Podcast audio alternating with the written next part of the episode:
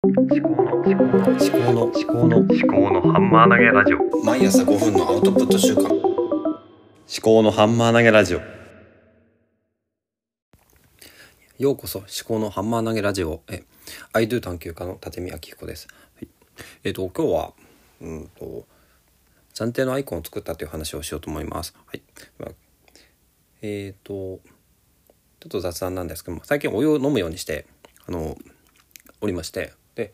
うん、とそれなんでかというと整骨院から整骨院に最近通うようになったんですけどもその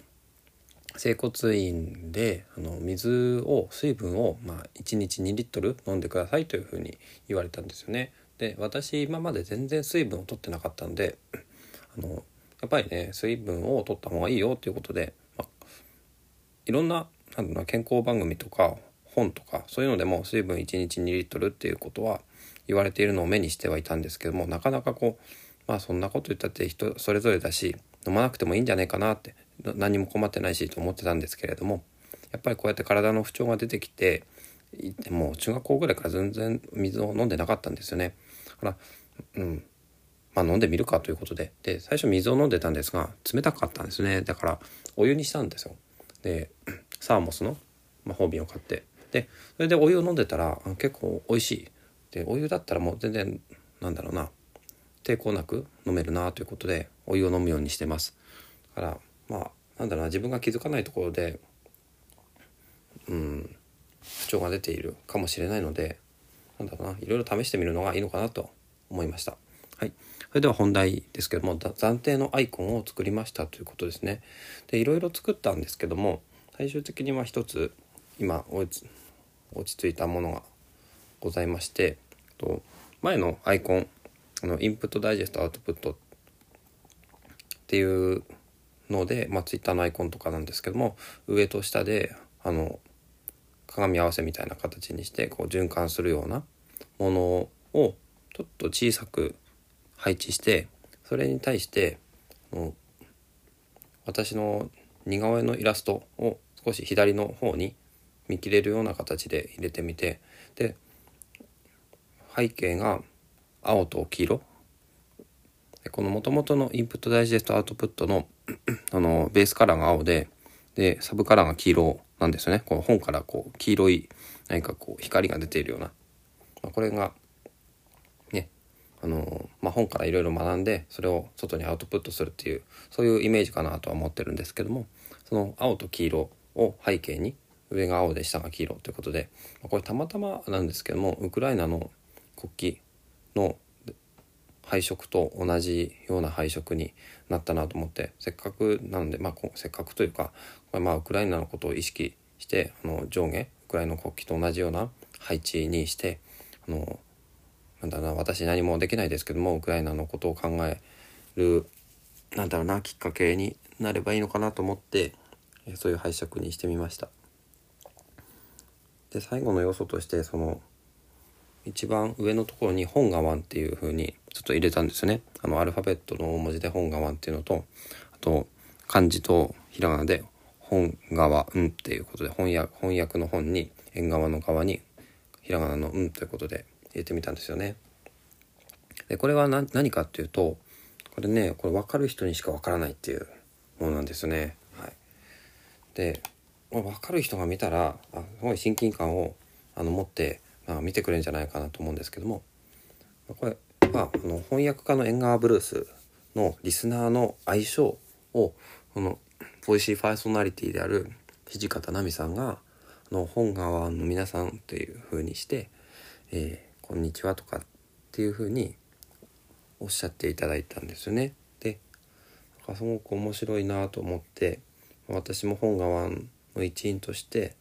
何かこうこの 翻訳家の縁側ブルースを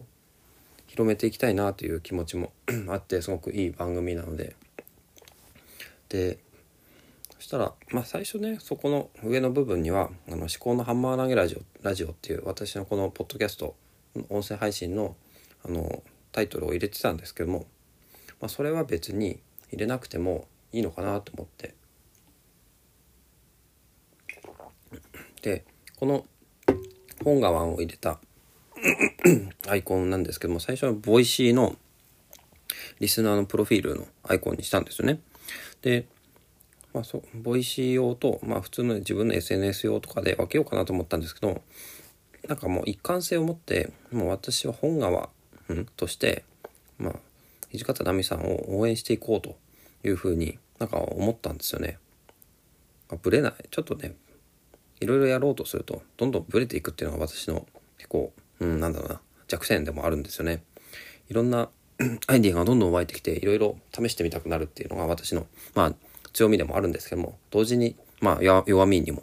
なりうるんですよね。だからもう一貫性を持ってもうこれと決めたらまあこれと決めたら、ね、後から変えてもいいんですけどもちょっとね、うん、応援するということで何か、ま、自分の発信するということでそれが自動的に他の方の応援になるっていう仕組みとしてこの本川っていうのねしかもまあこれだけ見ても分かんないと思うんですけどね、えー、これをまあ広めていきたいなと思って。でゆくゆくはあの土方奈美さんがあの Voicy のプレミアム配信とかできるようになったら、まあ、必ずプレミアムリスナーになると思うんですけどもそれで、えー、いろんな話を聞きたいなと思うんですよね。できればねあのライブ配信とかでお話できたらすごくありがたいなとは思うんですけどもなかなかね私子育てをしながら、うん、時間が取れないかったのでこの間の100回記念放送は参加できなかったんですが、まあ、本川中の本川オブ本川ということでお名前を出していただいたのですごくあなんか恐縮したんですけどね。はい。ということで、まあ、暫定のアイコンを入れました。で、まあ、顔写真じゃなくて顔の似顔絵にしたっていうことと、まあ、前のアイコンのテイストを残したっていうことで、まあ、前のアイコンを残すっていうのが何だろうな前のアイコンに馴染みを持ってた方例えばまあ Voicy のパーソナリティとか、うん、あこのアイコンはこの人なんだなっていうふうに今って、まあ、匿名ではあるんですけどもアイコンであの認識をしているところがあるんですよね。だから名前名前もそうなんですけどアイコンが結構大事ななんだろうなアイデンティティというか、うん、そういう要素になってるんですよね。だからアイコンガラッと変えないで前の要素を残すっていうのが結構大事だと思うんですけど私の場合はデザインを変えるというよりはその前のアイコンをちょちょっと小さく配置するっていう方法ででそもそも前のアイコンも気に入ってたんでこれ残したいなと思ってたんですね。そこにまあカタリストっていう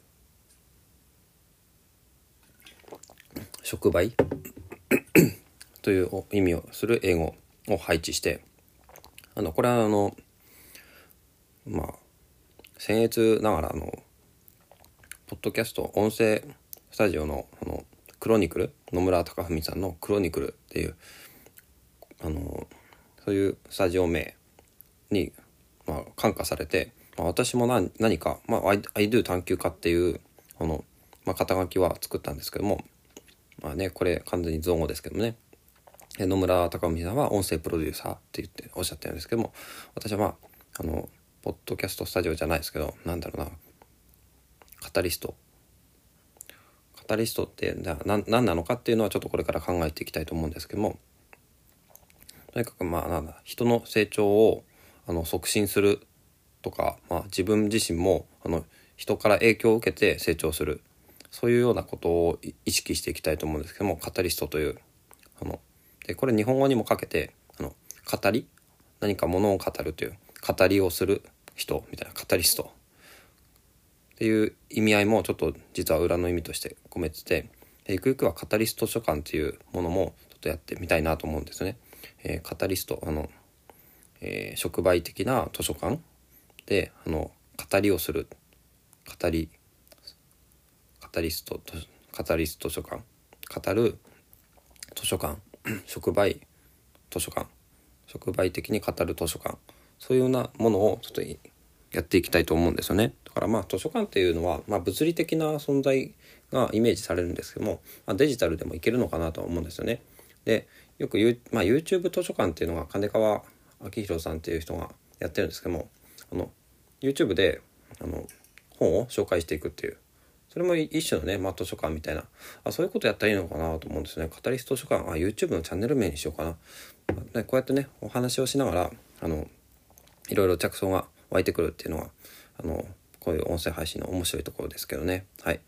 じゃあ今日はお湯がうまいっていう話と、まあ、暫定のアイコンを作って、で、本願という要素を入れて、で、カタリスト、あと似顔絵を入れたということで、しばらくこれでやっていきたいと思います。え今日も最後までお聞きお聞きいただきましてありがとうございました。この番組が気に入っていただけましたら、ぜひフォローいただけると嬉しいです。はい。お相手は、アイドゥ探求家の立見明彦でした。ではまた。